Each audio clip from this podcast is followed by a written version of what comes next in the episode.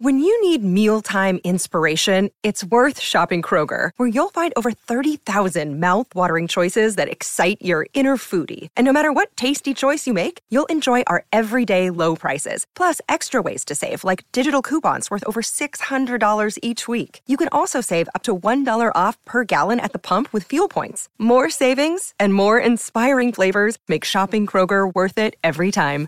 Kroger, fresh for everyone. Fuel restrictions apply. This episode is brought to you by Reese's Peanut Butter Cups. In breaking news, leading scientists worldwide are conducting experiments to determine if Reese's Peanut Butter Cups are the perfect combination of peanut butter and chocolate. However, it appears the study was inconclusive, as the scientists couldn't help but eat all the Reese's. Because when you want something sweet, you can't do better than Reese's. Find Reese's now at a store near you.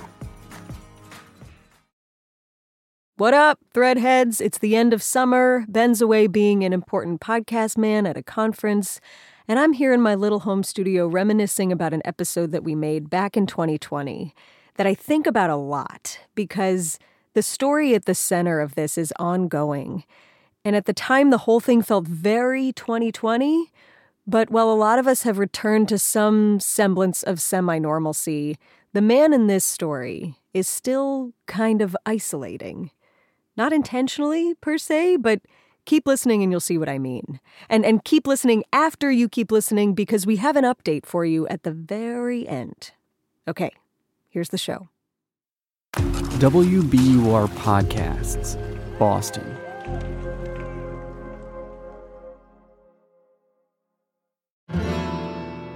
In many ways, Brent Underwood is like all of us right now. Just a person stuck at home in a pandemic, trying to get his home internet to work. God damn it. And yet, at the same time, Brent's situation is also pretty unique. Even his internet situation. Hello, can you hear me? Yes. My internet overheated. Ghost town problems, I guess. Ah. Said battery overheated on my little router, so I think the router is uh, is meeting its test right now. Why is his internet router running off a battery? Good question. Also, did he say ghost town? Great question. Brent Underwood is probably in one of the safest places you could possibly be during a pandemic. He's on a huge piece of land all by himself in California. There is nobody for miles. I'm at 8,500 feet in elevation, so it stays pretty temperate, luckily. Brent's spending his days on a rusty patch of the Inyo Mountains in the shadow of a low peak among a group of old buildings. Are you in the bar? Are you at a bar? I'm at the bar. you know, Saloon? the bar never, saloon never closes here at Cerro Gordo. Every once in a while, do you go up to the bar and like slam your hand on the bar and be like, whiskey?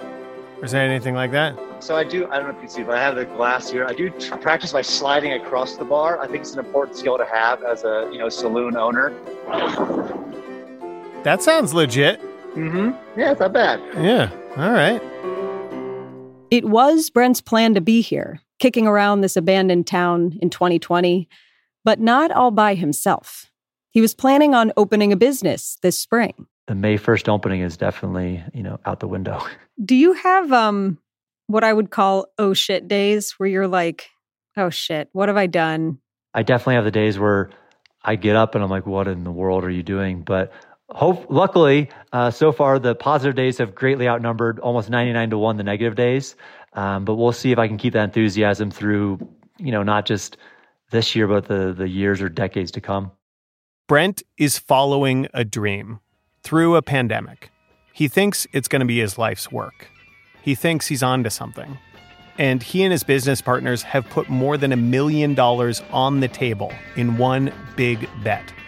Like a brash gunfighter putting in all of his chips on one hand in a tense game of poker. Brent bought a ghost town, and he wants to turn it into one of the coolest, most interesting places to visit in the world. Does it have good internet yet? Nope. Does it have running water? Uh, it's complicated. Does it have any silver still in that dusty old mine? You gotta ask the guy with the dynamite. Somewhere on the property here, I won't say exactly where because I, I think it's illegal to say exactly where, but there is a dynamite vault here at Cerro Gordo. I'm Ben Brock Johnson, I'm Amory Sievertson, and you're listening to Endless Thread. the show featuring stories found in the vast ecosystem of online communities called Reddit. We're coming to you from WBUR, Boston's NPR station. Today's episode Ghost Town. 200 miles north of Los Angeles, in the middle of stunningly beautiful nowhere, and at the end of a long dirt road that requires all wheel drive on a good weather day, sits Cerro Gordo, California. It's tucked between the tallest mountain in the continental U.S., Mount Whitney, and the lowest point in North America, Death Valley. And much like its geography, the town itself has had epic highs and dramatic lows. It's named for the glory days. Cerro Gordo is Spanish for fat hill. And in the mid 1800s, that hill was fat with silver. So the town was originally established in 1865 by a guy named Pablo Flores. And he was a prospector that came up here and set up a really small scale operation. I think they were getting a ton of ore every week or so. And the quality of that ore was really good. So Cerro Gordo started getting the attention of developers and investors. And so by 1870, full scale operation, they were pulling a couple tons of ore out per day. And then by 1880, it was the spot in California. It was the mine in California. It was, you know, known throughout the state. Um, and they were pulling just an insane amount of ore. They pulled something like, uh, adjusted for inflation, $500 million worth of silver out of the mountain. Okay, tough to confirm whether half a billion dollars worth of silver is accurate, but trust, it was boom times, baby. And it was so prosperous that, like, the demand of Cerro Gordo and its 4,500 residents, it had that many people in its peak, that it demanded a larger port city to supply all the supplies.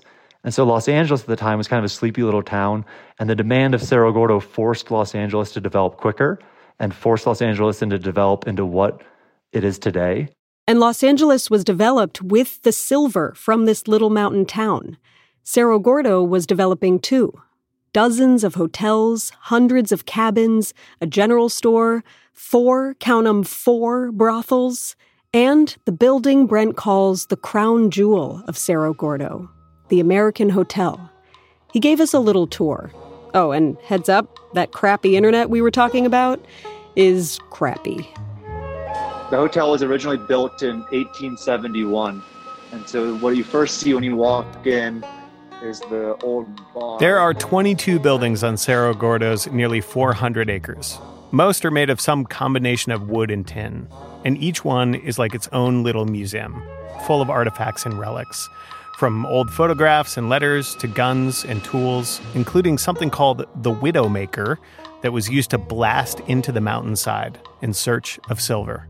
These buildings are also full of stories. Some we'll never know, but others have been pieced together just enough for intrigue. Just off of the saloon is the infamous card room. And this is a room that I believe in about 1880 there was a card game gone awry and a guy uh, got shot There's even still a bullet hole in the wall and a blood stain on the floor.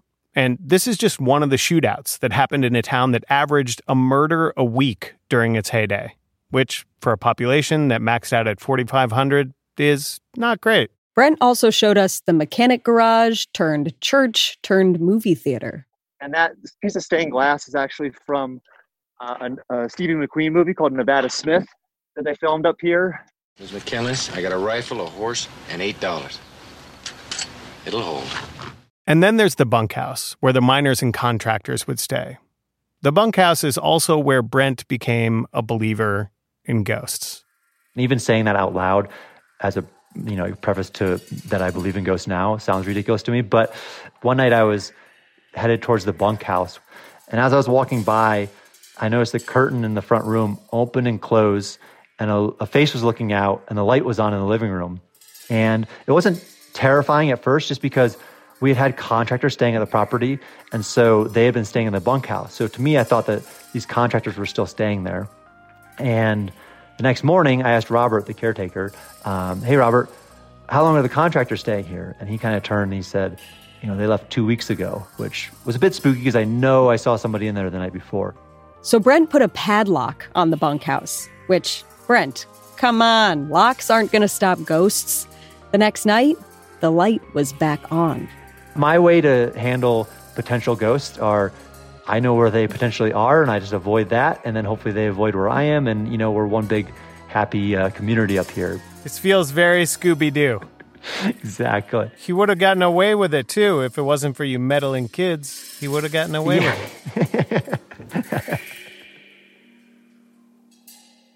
you don't have to believe in ghosts to know that Cerro Gordo is haunted by its past. The silver boom times of the mid 1800s didn't last. Within a few decades, the Fat Hill was famished. By about 1895, the silver had pretty much run out.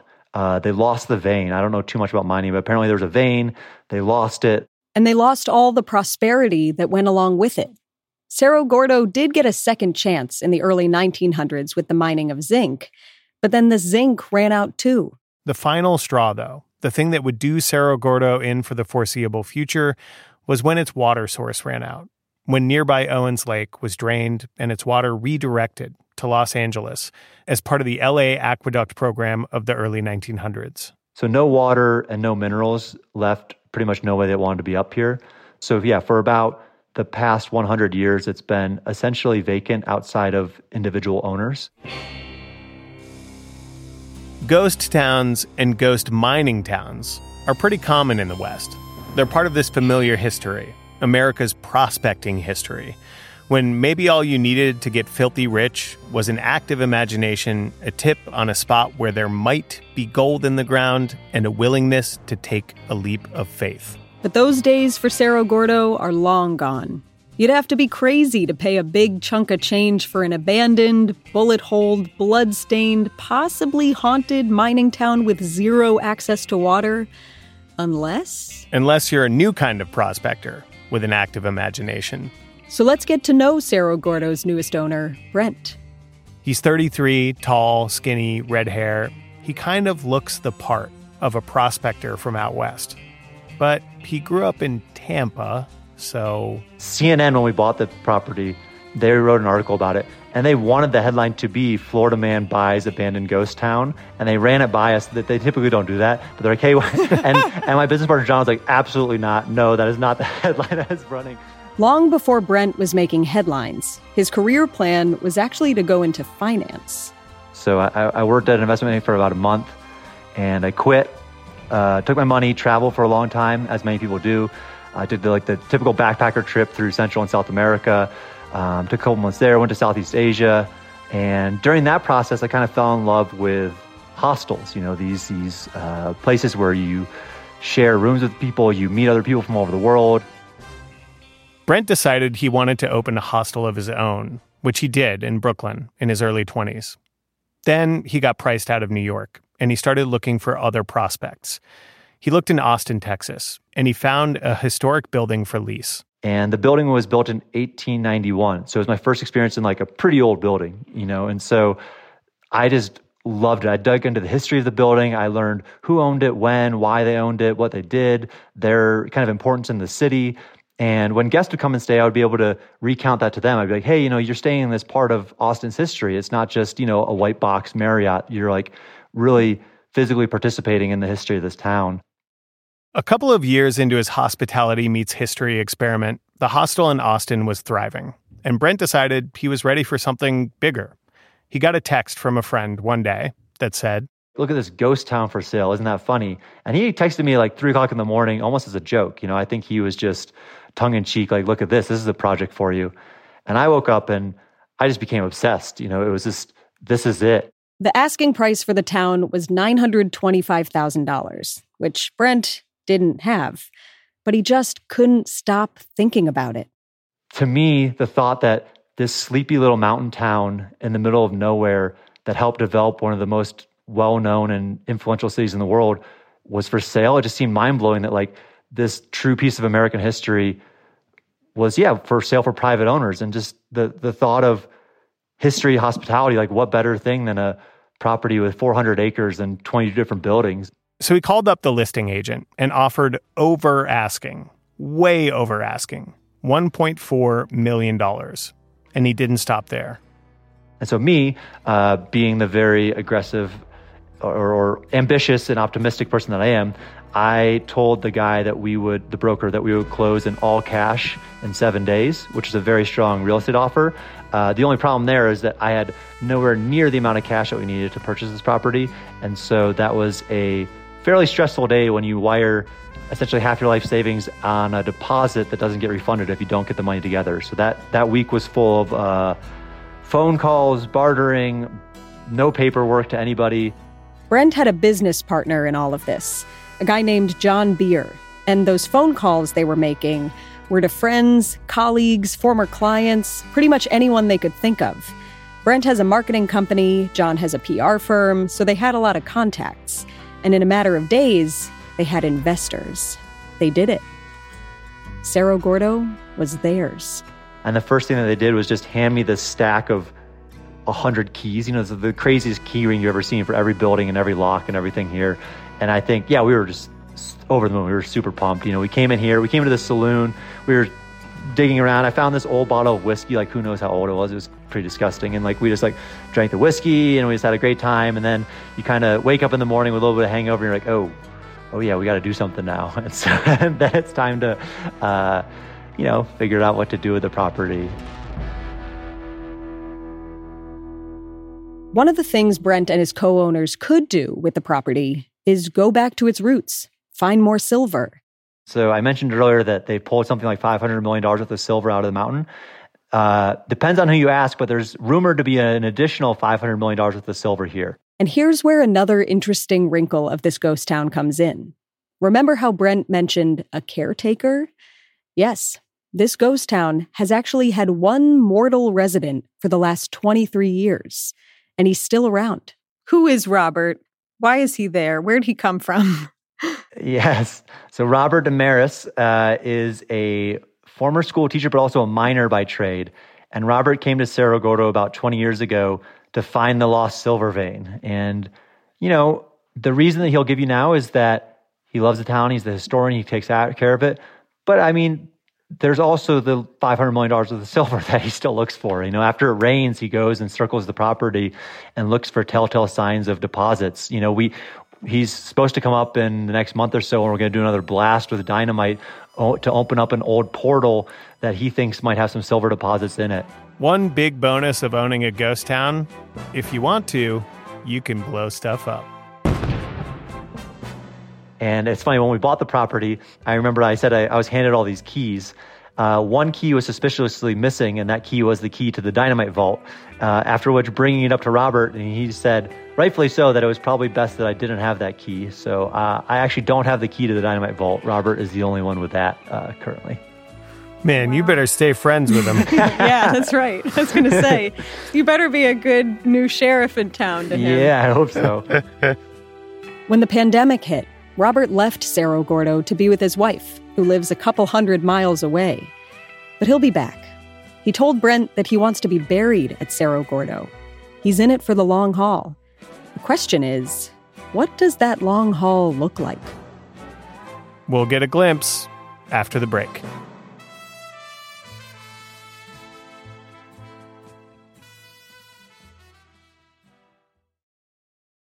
A gruesome scandal at the nation's most prestigious university shines a light on a macabre and lucrative world of buying and selling human remains. Human body parts taken by a manager at the Harvard Medical School morgue and then sold to customers online. So my first skull is right there on the top shelf. That's my first and my favorite. I'm reporter Ally Jarmanning, and this story raises some tough questions.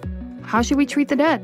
And who gets to decide? There should be some middle ground where we treat deceased tissues differently than we treat old refrigerators. This is Postmortem The Stolen Bodies of Harvard, a new season of WBUR's Last Seen.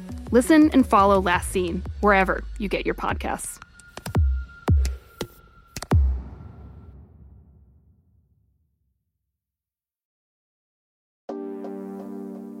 Brent Underwood has co owned Cerro Gordo for a little over two years now, and the progress has been slow. Mostly because in a ghost town, you really can't take anything for granted. Water situation is a tough situation. I have been surviving by bottled water. Uh, we have a lot of bottled water. And then when we had snow, I would melt a lot of the snow. Anything I wasn't drinking, I would just use snow for. Chopping wood to start a fire to melt some snow just so you can take a bath is exhausting to think about. But Brent is motivated by what he hopes Cerro Gordo will someday become. He wants to breathe new life into this ghost town revive the main buildings, maybe add some cabins on the grounds for people to stay in. He wants to make it a place where people can gather from all over the world and immerse themselves in the history and the beauty of Cerro Gordo. Brent also has a strong sense of what he does not want Cerro Gordo to become. If you look at other quote unquote ghost towns, they typically go to the museum or almost like Disney World end of it, where there's fake shootouts at noon in, in the middle of the street, and there's like everyone's in Western wear and that type of stuff. Brent did an AMA, or Ask Me Anything, on Reddit about a year after he bought the town. That's how we first found out about Cerro Gordo. And Redditors had ideas for him. There's certainly some interesting ideas, uh, some good ones, some some admittedly pretty bad ones, but uh, I think. What's the worst one? Oh man, worst ones. Uh, they go the Westworld one, you know, to have robots roaming around. I, I get it. You know, I've seen the show. Uh, I don't think that that's really what we want to do. I think that's the most popular one that gets suggested. Somebody wanted to create uh, a water park up here, which I don't don't think they understand the dynamics of water at Cerro. Wow, if we were able to pull that off. I would love to have water slides up here, uh, but I'd love to have, you know, a running sink first. Brent did another AMA a few weeks into the pandemic when he had a lot of time on his hands and he got some pretty sobering advice in the comment section. This guy chimed in. I think he was called like Resort Dude or something was his username. He had really practical suggestions. Like this is a guy that obviously knew what he was talking about. And privately in the messages, he owns a pretty substantial resort here in California that is off the grid. And so he deals with water issues. He deals with state permits. He deals with construction and relocation. So he was just like an absolute pro. And so it's just crazy to me like who you happen to meet through Reddit and you know the relationships that develop there. This kind of remote advice and human connection was especially helpful this past winter when Brent found himself completely snowed in. I came up here with about uh, two weeks worth of food. I thought that was going to be plenty. And I very quickly ran through that, maybe in a week and a half. The final seven miles of Cerro Gordo Road are a dirt road that twists and turns with switchbacks. And if you go a couple feet off of either side, you're tumbling down thousands of feet. So if you get a couple feet of snow, it's really, there's no way in, no way out. Some of Brent's friends started texting him, all work and no play, referring to Jack Nicholson's character in The Shining, who goes insane while taking care of an isolated resort in the winter. Here's Johnny! Luckily, even though Brent was snowed in, he knew that Robert, the caretaker, had some food stashed away. So he went building to building, finding old canned goods. There were some expired beans and some kind of weird stuff that was eaten. Who knows if that led to appendicitis? I, am not a doctor, but uh, oh yeah, he got appendicitis during all of this. Luckily, the snow melted to the point where I started to drive myself two hours to the hospital with appendicitis. So like every bump along the road was like a stabbing a knife into your stomach, basically. So it wasn't necessarily the best, but uh, again, I always try to go back to the most positives, and I don't have to worry about other people have touched these doorknobs. You know, like in a really selfish way, like the staying in place means I stay, I I shelter in place across 400 acres. So there's like, you know, like a privilege that not a lot of people get to do. So I try to, when I am feeling down about being so far away from everybody, I try to, you know, remember that I'm in a pretty fortunate place up here, and you know that keeps me going too. Like Brent said, he's a pretty optimistic person, so he's been able to find a lot of other positives in these several months of solitude, like the time it's given him for reflection. It's particularly interesting to be up here right now because I read a lot of the history books of Gordo, and the Spanish influenza hit Cerro Gordo pretty hard. It, it was something that went through the town, and and there's miners in the cemetery here. There's a cemetery on site with like 400 or 500 graves, and there's like miners buried there that died from you know that major pandemic and so to be up here during this major pandemic it's a really uh, kind of trippy like flash into the past connection to history and like to me there's this Latin term, this memento mori, or like remember that you're going to die. And I think that like Cerro Gordo is a giant memento mori. Like it's very difficult to escape the thought of death here, whether it's the miners dead from the Spanish flu influenza or the ones that died in the gunfights here or died underground. And to me, it's not necessarily spooky. It's not uh, grim. It's not depressing. It's a little bit invigorating. Like the fact remains that everybody is going to die. And so, like, what are you going to do with the time that you're given? And so, for me, it's the time up here has helped me c- clarify what I want to do uh, with my life. And I think it's helped clarify that that the answer to that is Cerro Gordo.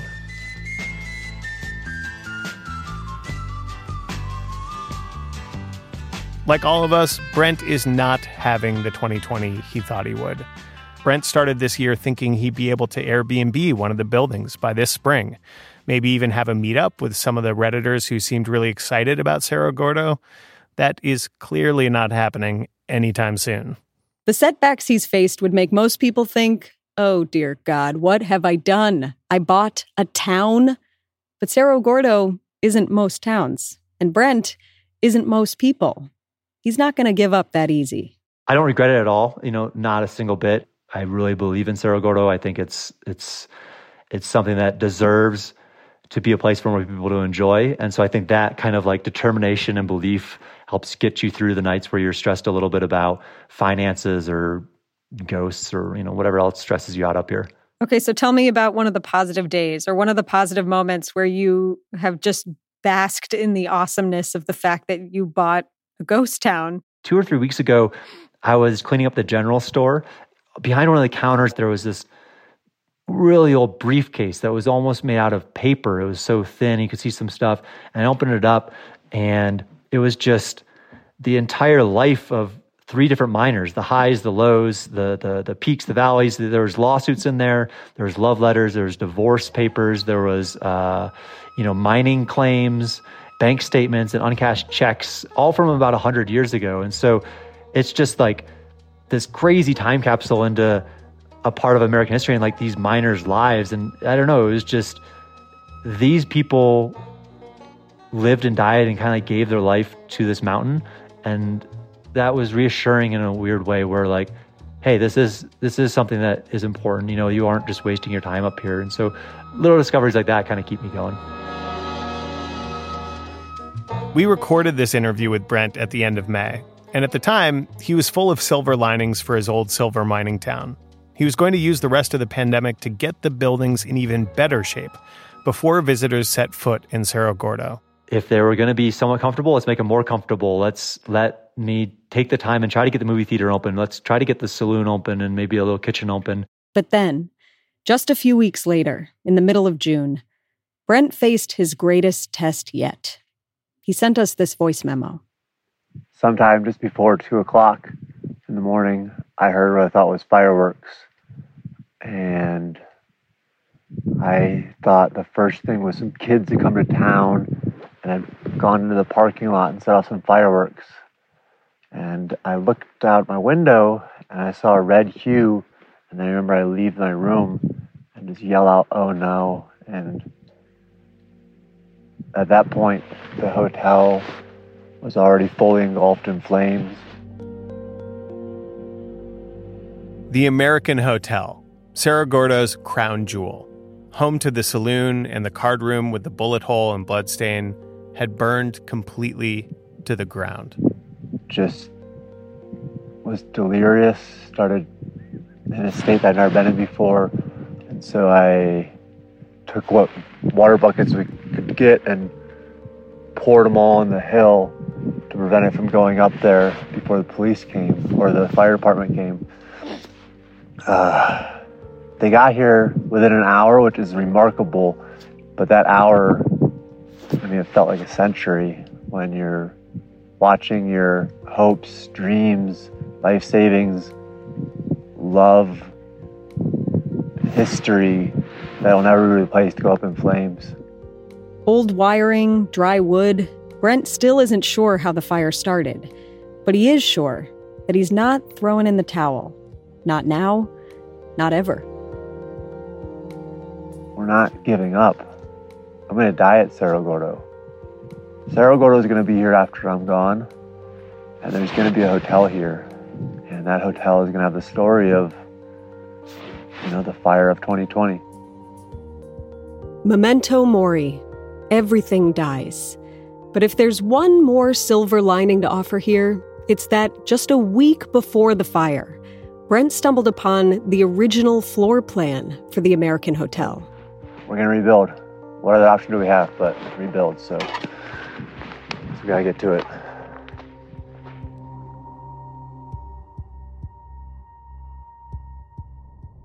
Brent and his business partner Jon are trying to raise money to rebuild. But hey, you never know.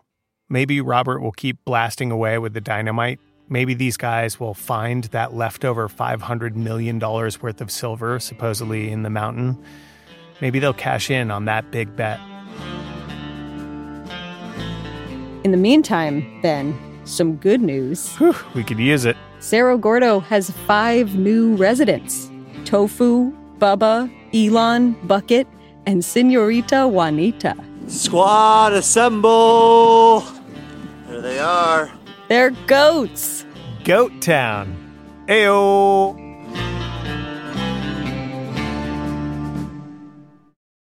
Okay, as promised, an update from Brent. He writes These days, construction on the American Hotel is in full swing. We have the basement done after a long battle to get concrete and cinder block up here. Whew, we're working desperately to get the building framed and enclosed by the wintertime so that we can keep working on it this winter. We recently had a massive flash flood, however, as part of the larger Death Valley flooding, and it completely washed out our road. So we have to wait to rebuild that before we can bring up the supplies needed to move forward. So the battle always continues up here, exclamation point. My main goal is still to get the hotel open so many generations of people can come and enjoy this place. Brent, power to you, man. And for the rest of you, you can see a picture of the basement progress on the Cerro Gordo Instagram page, as well as tons of other pictures of artifacts that Brent has found, old mining shafts he's rappelled down, and even some alpacas. I'm not a big Instagrammer, but um, they're great follows, and you'll sort of feel like you're revitalizing your own ghost town vicariously through Brent. Sort of. This episode was written by me and Ben, mix and sound design by Matt Reed. Thanks for listening, and we'll be back with a new episode next Friday. See you then.